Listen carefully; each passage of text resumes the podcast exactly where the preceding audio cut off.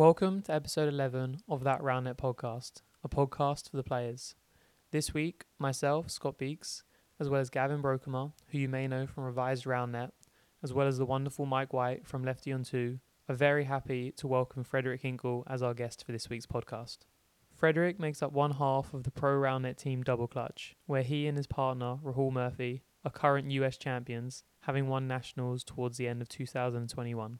They also managed to win the most recent Spikeball Challenger event in their home state of Texas, defeating Assistive Touch in the final in Dallas. In this episode, we talk about Fredric's and Double Clutch's start to the season, the thoughts and the mindset of a pro round athlete, while also ending with a fun Q&A session with questions that you guys have sent in. Without further delay, let's get into the episode.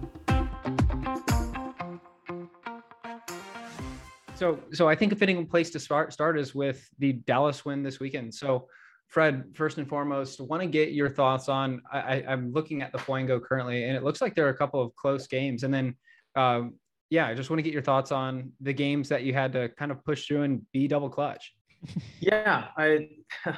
It's definitely not quite like last year. I I have a long-standing joke with Rahul that we play no close games. I hate close games. I never want to play close games. Fortunately, we didn't really play close games with people that we don't like to do that with. Uh, most of all, we hate playing close games against a team like Naughty or a team like Assistive Touch or teams including old school players who have lots of experience in stressful situations. I never want to play a close game with them. I'm much more happy to play a close game with Bazinga, uh, two guys from Florida relatively new to the scene, don't have many stressful experiences on the tour. I'll play a close game with them. I'm winning that all day.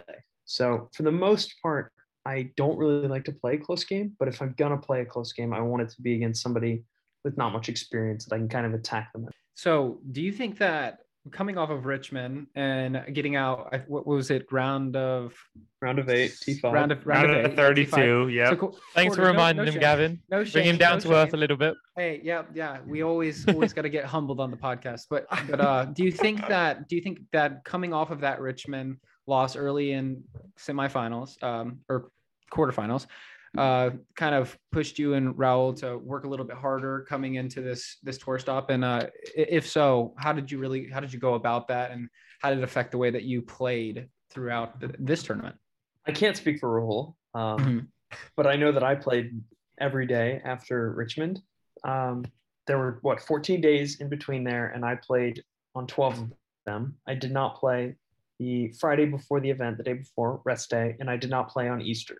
Uh, with those exceptions, I, I played all the other days. I really trying to win.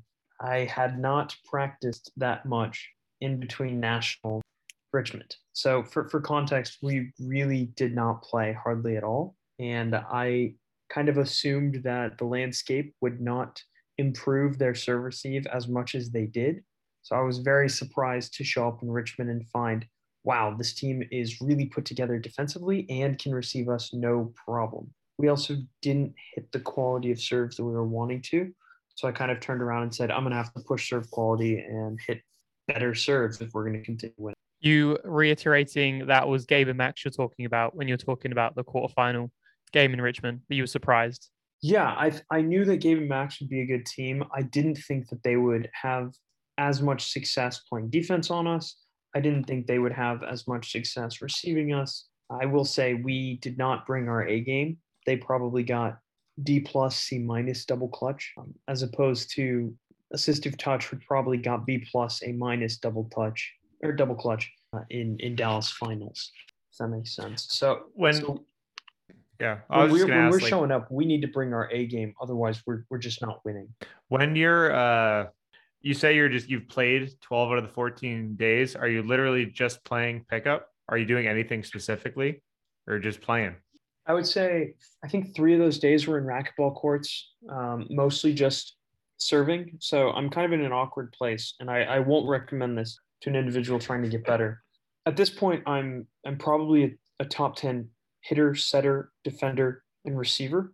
Maybe you can you can contend a worse receiver than that, but I, if if anything, I am a weak server. So I literally went into a racquetball court and practiced my hitting and serving because that's where I felt weakest and I felt like I needed to just make sure that everything was well put together.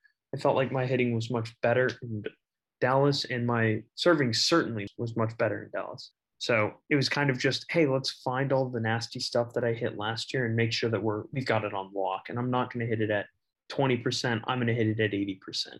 So I get to swing for the good stuff instead of just ripping the push. So when when you get into the racquetball court hitting hitting repetitively, are you going for are you going for repetition or is it very intentional where you give yourself a couple seconds serves and you want to hit the like you want to kind of focus on that specific serve? Or yeah between those two what do you think or is there a happy medium?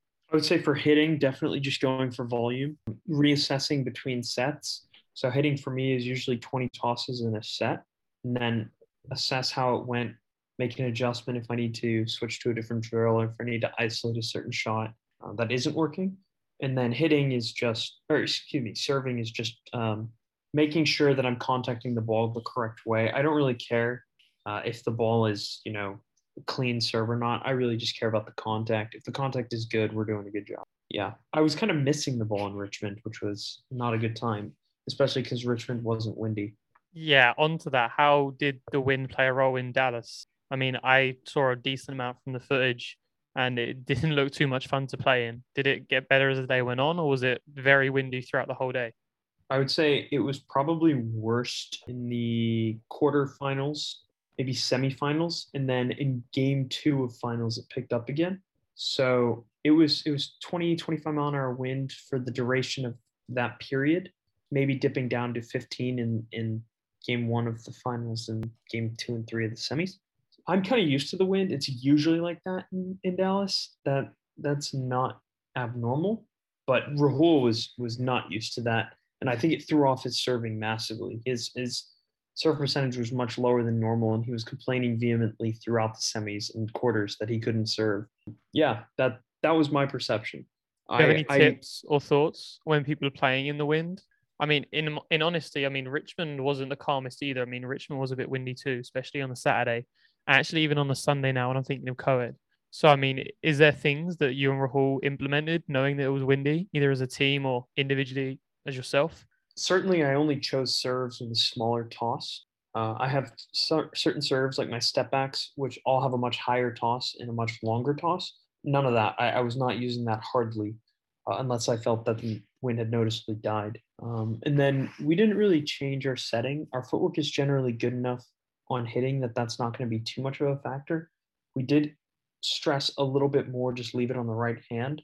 So we were hitting from off net a little bit more, which I mean, if any team is okay with hitting from four feet off net on the strong hand, it's definitely us. I, I would say that's well within normal for us. I, I just want to ask a no, you go, Gavin. I was, I was gonna say I want to backtrack just quickly and, and you mentioned uh, serving percentage and I, I, I just want to clarify when you when you mentioned any sort of percentages in the game, like we we, we know that uh, RoundNet Analytics Worldwide is a thing, but uh, when it comes to like a, a common tournament where that's not that, that, they're not sponsoring the stats for Raw, are you going and doing your own stats, or is you, you got somebody that does it for you? you... I, I'm not doing my own stats. I don't have somebody doing it for me. He's got people I will for that. I, I will say I my serve percentage is almost always going to be 60 to 80%, with notable exceptions creeping above that. That being said, when I talk about my serving dipping and having a bad day, the serve quality is going to lack, and I'm just going to choose my push and keep firing. Um, but you're not you're not going to see a difference in the statistics on serve percentage when I have a mm-hmm. bad day. You're going to see, hey, he didn't hit any cut serves. Mm-hmm. And you're gonna have to go into the serve center on Raw and sit there and go through, hey, he hit one cut serve this day as opposed to nine pushes. Well, on a good day, I probably hit six cut serves, two pushes, and a reverse, if that makes sense. No, for sure. Yeah, your variety decreases, but your serve percentage still stays the same. That's totally understandable. Um, I think we could should transition. We talked about a little bit. I think we should transition a little bit onto the final against Assistive Touch. It was the first time you guys met since the semi-final semi-final of nationals, if I'm not mistaken. Was yep, there something yep, in particular that you guys had thought about before this game, knowing that I mean, obviously you saw very early on in the tournament that it was likely that you guys could meet in the final. Was you guys mentally preparing for that match up potentially earlier in the tournament? I, I will say we, we have our thoughts on like playing against them. Essentially, my mindset against assistive touch is this is a setting challenge. If your setting is good enough, you will beat them. If your setting is not good enough, you will not beat them. Um, we set very poorly in California and didn't have strong serve pressure, and they beat us. We turned around in nationals, we had stronger serve pressure, and we set almost immaculately. I made an errant set to Rahul, and he made an errant set to me, and both of those hits were dug and returned. It's a setting conversion practice. That's literally the whole thing. Um, going into Dallas, we kind of knew that. We were looking at this wind a little bit concerned on that. So that initially threw me, but midway through the day, my concern was entirely just Rahul, are you going to show up for this finals? Because his quarters and semis, he was he was not having a good time trying to find a serve. I'm going to steal from one of our Q and A's. Some people asked, and I think they asked. Um, I can pull it up, but you guys remember they specifically asked, like, what do you do to help your partner when your partner's mad or kind of not doing uh, or not on their game yeah. not on their game? Uh, i'll pull i'll pull it up really quickly but i think that's like pretty pretty apt uh it's pretty right good timing here. yeah. It's pretty pretty good timing. Um any person who gives you one answer here you should not listen to because they have no idea what they're talking I, I am not going to talk to luke marshall the same way that i'm going to talk to rahul it would be catastrophic. That would not work even a little bit. Um, there's there's the Joel Graham style where everything is Joel Graham's fault. You got no touch aced. Joel Graham apologizes to you that he should have warned you that this person has a great push. Okay, so there's the Joel Graham style, and then there's the Hayden Flood style. Hayden Flood sits here, looks at Dylan East in our quarters, and it's just like, bro, do you want to win? Like, why did we come? and I, and I'm sitting here you know, it depends who I'm playing with. If I'm playing with Luke Marshall, he's going to get the Joel Graham treatment. We're going to keep his spirits high, really work with him. And if I'm playing with Rahul, it's you need to swing harder. That is weak. You have to do better, play better. Um, and it's just know your partner. It really is. If if your partner needs you to kind of light the fire under him and say, "Let's get it on, go for it, come on, rip. I need you to play better." You have to do it. You have to give it to him as opposed to the guy who just needs a little bit more confidence, needs you to believe in him and, and, and tell him, hey, you're going to put this serve on. I know it's going to be good. Let's play our game. Let's play defense. So I, I really think that bringing the best out of your partner is is knowing your partner, knowing what he needs. What do you think's yeah. the, the fastest way if you're going and playing a mashup? What is the, the quickest way to build chemistry with a player and figuring out kind of what their mindset is? And I mean, it, yeah, what, what is the what is the best way to go about that? And how do you figure out how to talk to that is such a hard question. I mean, is there? I is have there, struggled with you that. Have team building exercises in in team sports all the time. I mean, do you get do you get we do like, icebreakers do actually balls or like yeah. you could do their mom anything. brings watermelon. My How mom brings orange slices. We talk on the on the way there. We see if our music matches, and we do a sing along. and Kant Encanto's been the the choice recently. And then by the time we're there, we're we're buds. Yeah. Yeah, and if they wait, wait or wait, is Encanto a crying movie? I, I haven't seen Encanto. Uh, I I honestly I've only I only saw the first half, but there's a lot of there's a lot of songs, a lot of good You, music. you just have to watch the the whole spread of Disney movies with them, and if they cry to at least one of them, then you have to talk to them like uh if you cry during the same one, then that's it. Then Yes, you have yeah, chemistry. Yes, Yeah. then you have chemistry. Quick derail. but so your answer is you don't have an answer. You don't really know. I mean, Yeah. I would say the six hour car ride is on the way to the tournament is a good start. Um, but I, I feel like that's that's an unanswerable question because how do you know the individual you're playing with? Like chemistry is either like there, there are certain players where I, I played with them and immediately had great chemistry. Um, that's generally not going to be generally you don't walk onto a field and just have chemistry with this guy, know exactly what he wants to do and run defense perfectly with him. And that's what makes this game hard. That that's what makes mashups winning as a mashup very challenging, very impressive. I think that brings us a little bit on to the next topic because obviously we had a mashup win in Richmond, and it's it's interesting because we talked about you know will there be parity this year?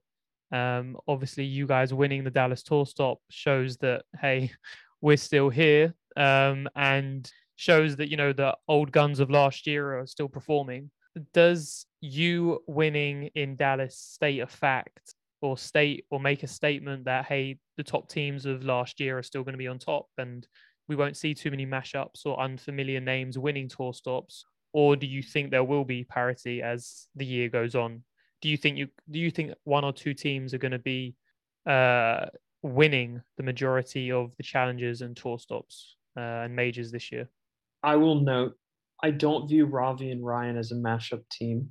I know they are a mashup team, but those two guys have played a lot together.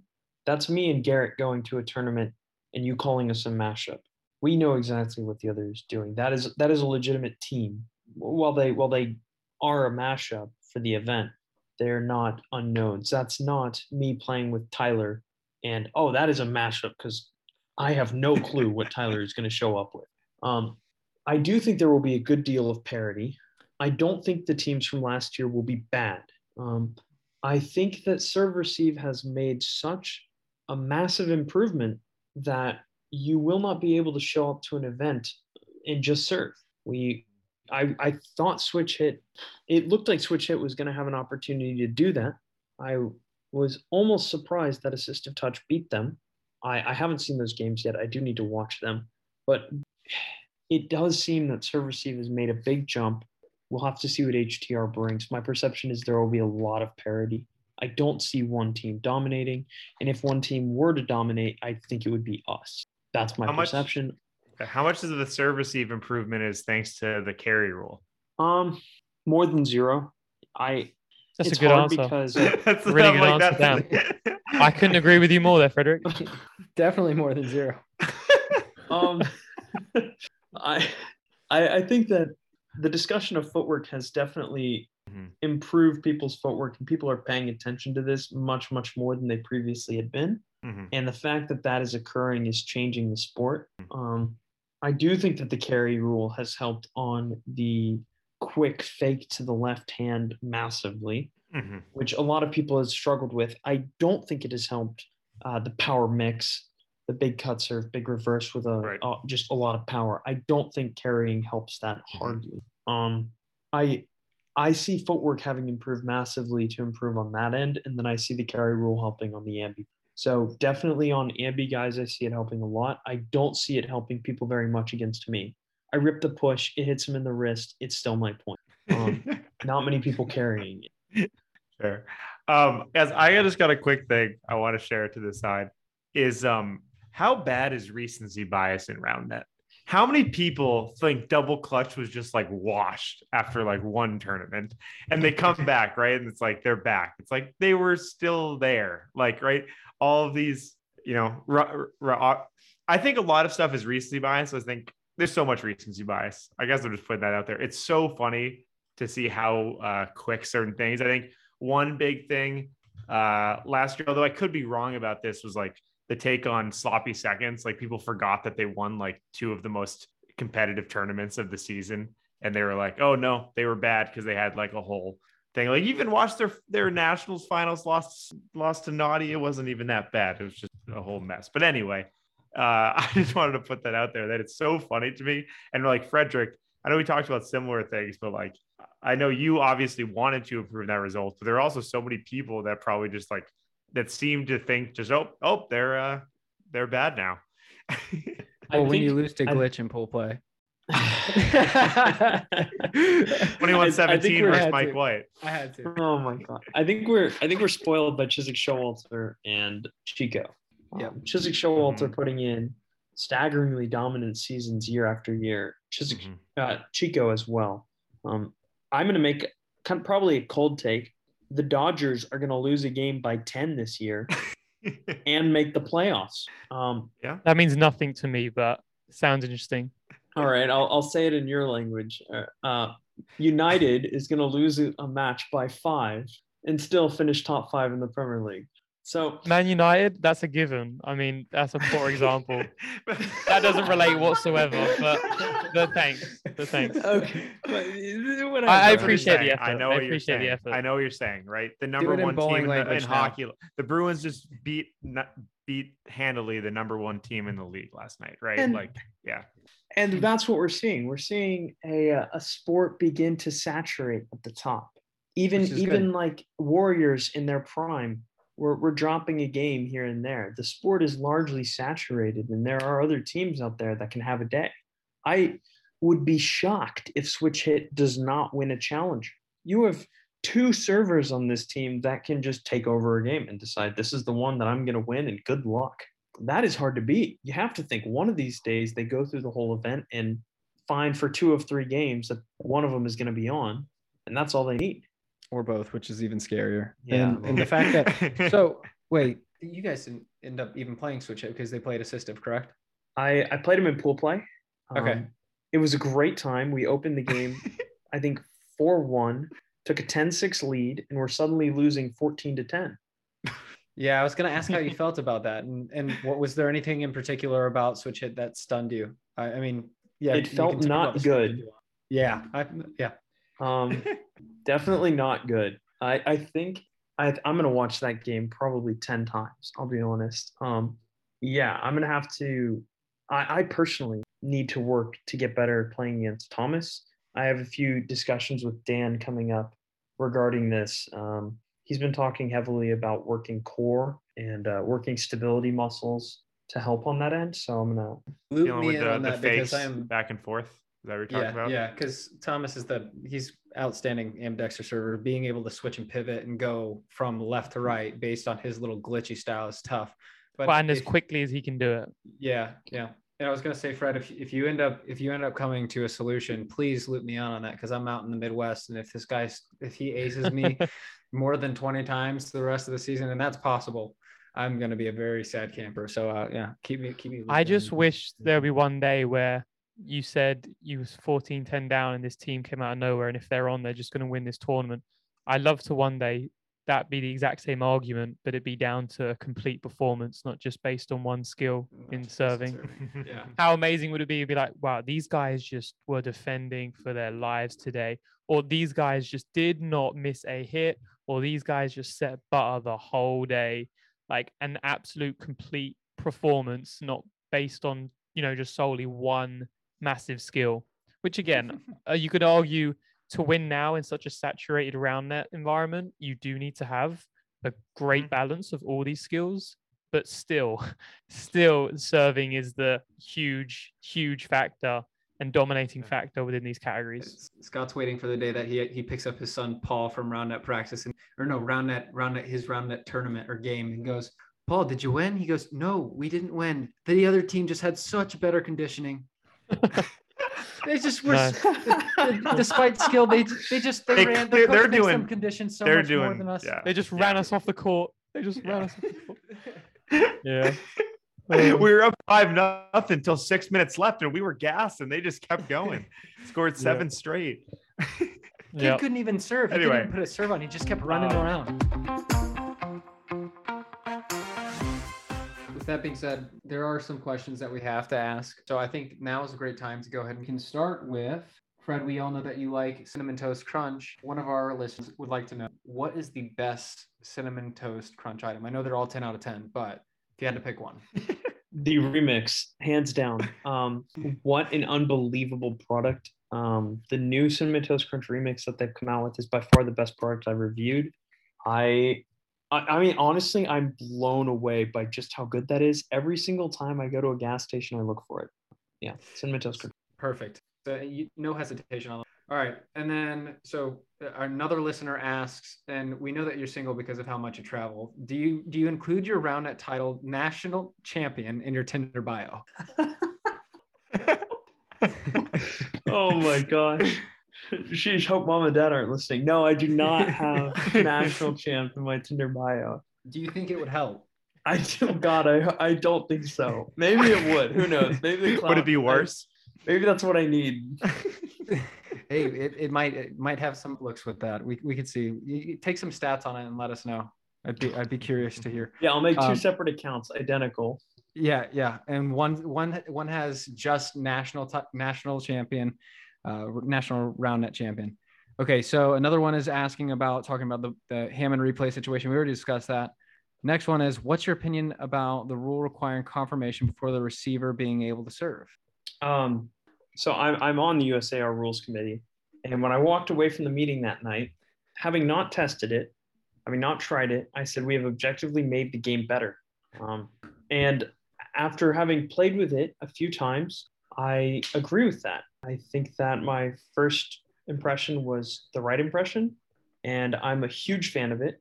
Uh, the the kind of cadence where the server announces the score and sets his feet gives me a moment to sit there and see this is where his feet are set up.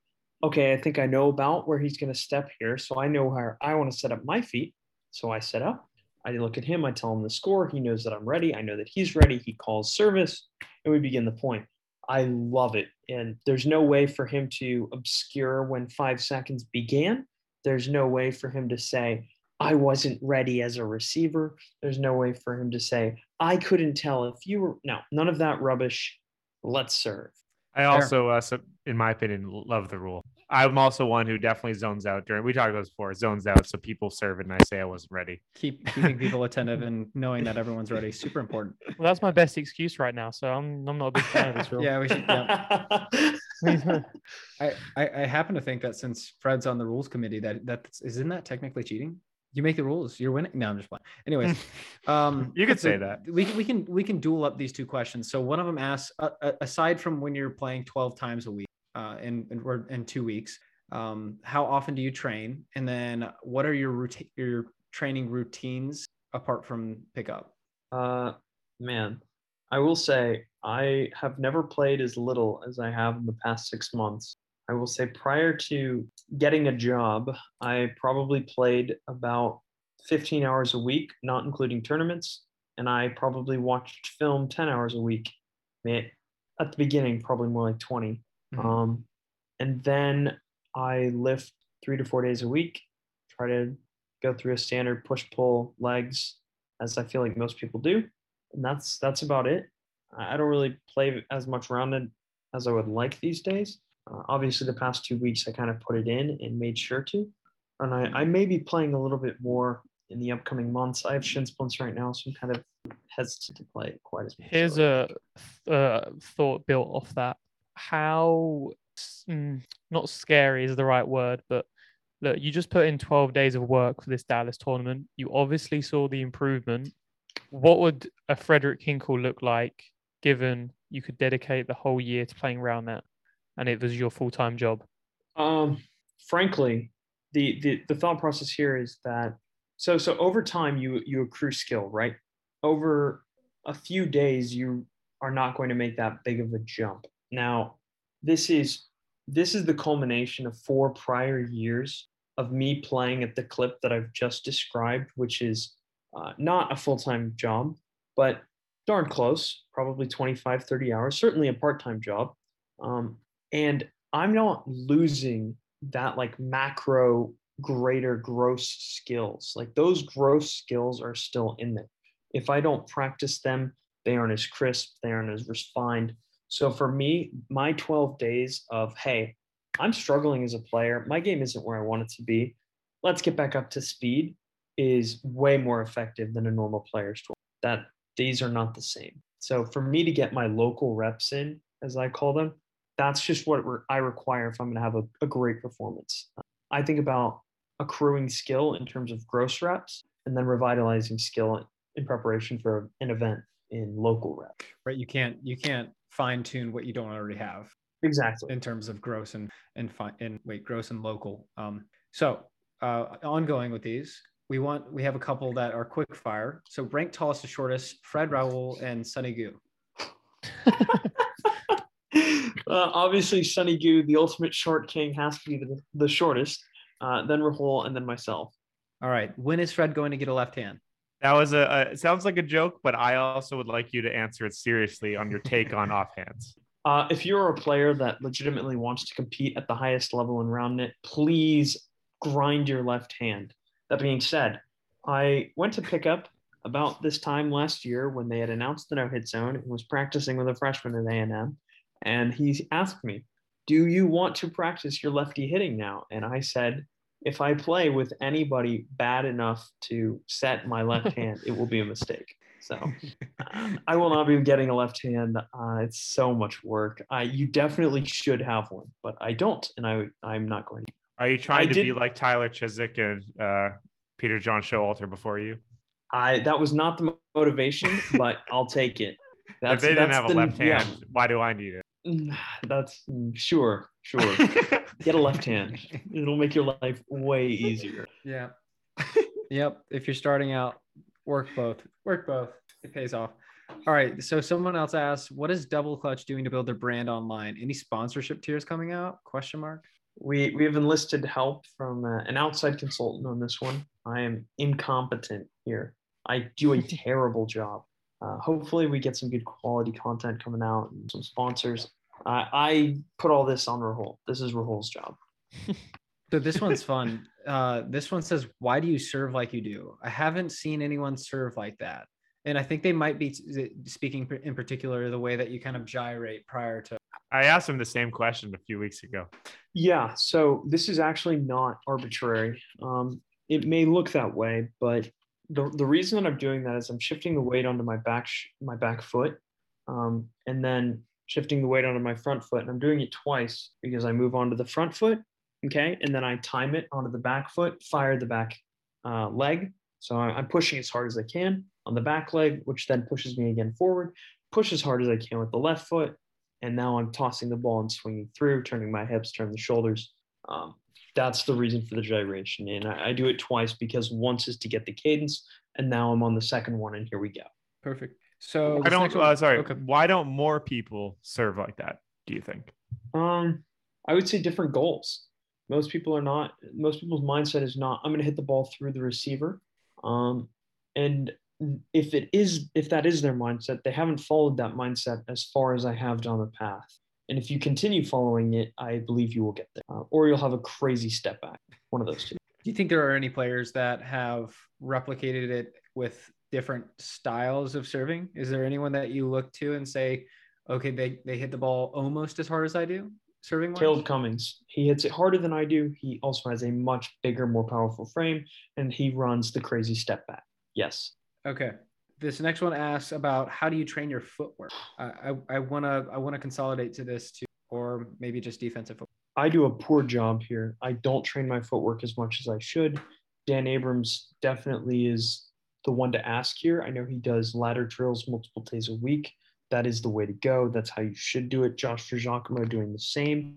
Uh, I'm actually speaking with Josh. He's putting together a set of drills that he's doing consistently to kind of get better at this. And I, I intend to kind of steal those from him because right now I don't do enough and I think it hurts me. Fair. Um, so this next one is what do you talk about between games in a series? What do you look for? largely it depends um between the two of us we we can all we can both reverse we can both cut we can both drop. So there's a lot of just looking for the hole so i'm attacking the holes he's attacking the holes rahul and i I mean um, if we find a hole we'll discuss that in between and then we'll discuss how best to go about exploiting it. Um, we'll, we'll talk about defensive rotations if it's a close game if it's not a close game we'll probably talk about where we're going to go. Speaking about dinner, we'll talk a little bit more about your obsession with cinnamon toast crunch. The question is literally, why do you like it? so It's uh, josh kaplan Just for context, for those that don't no, know, No, no, no, just for context, for those that are thinking, what are we talking about on this Roundnet podcast?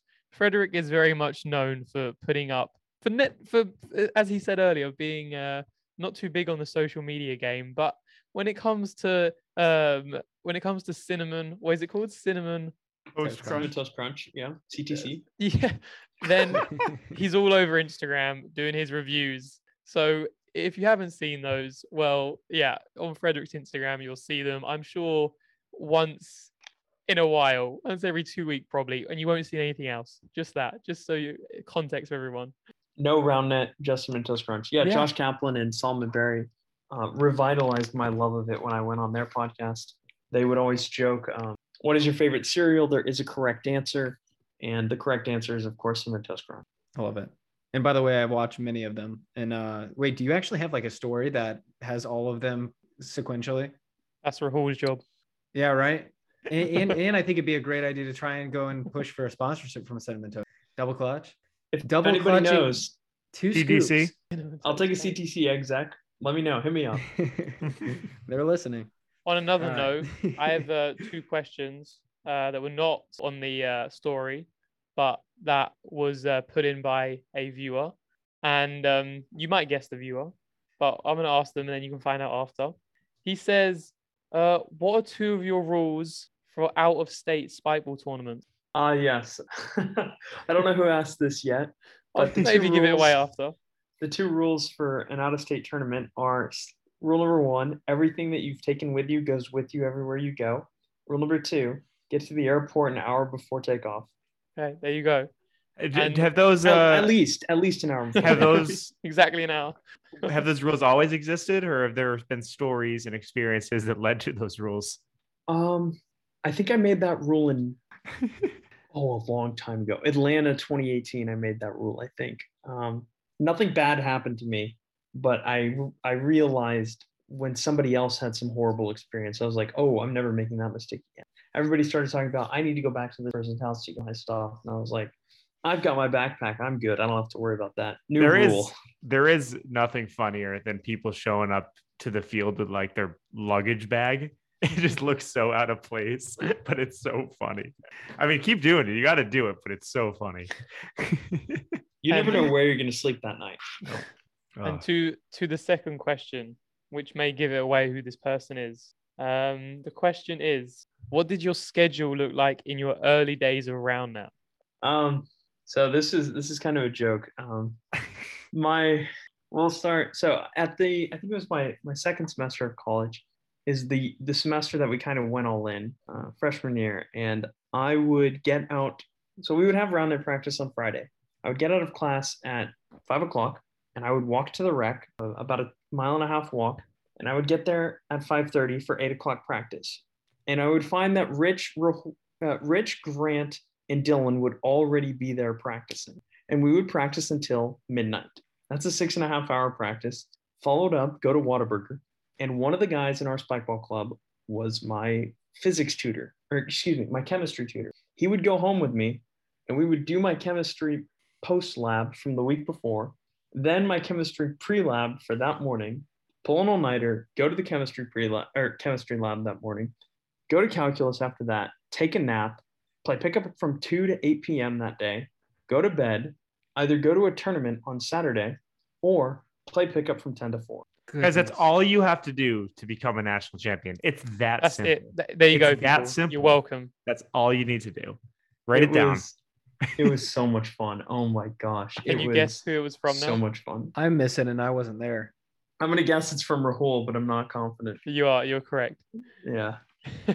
Yeah, that was that was so much fun. And I really can't say how much fun that was to do with guys like David Louis, um, with Rahul. I mean, uh, honestly, at that time I didn't even know Rahul. I hadn't met him yet. Yeah. Um, Find Yeah. out on uh, next week's episode of uh, Round Net Legends.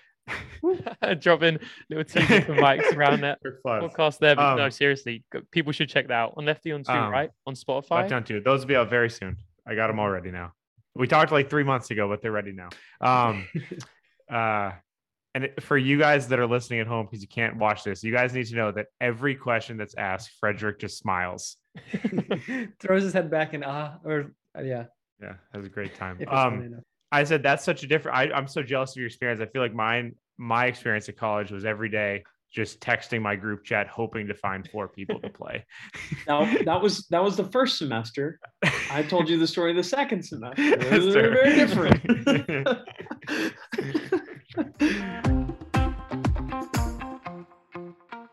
that is all for this week's episode of That Round It podcast.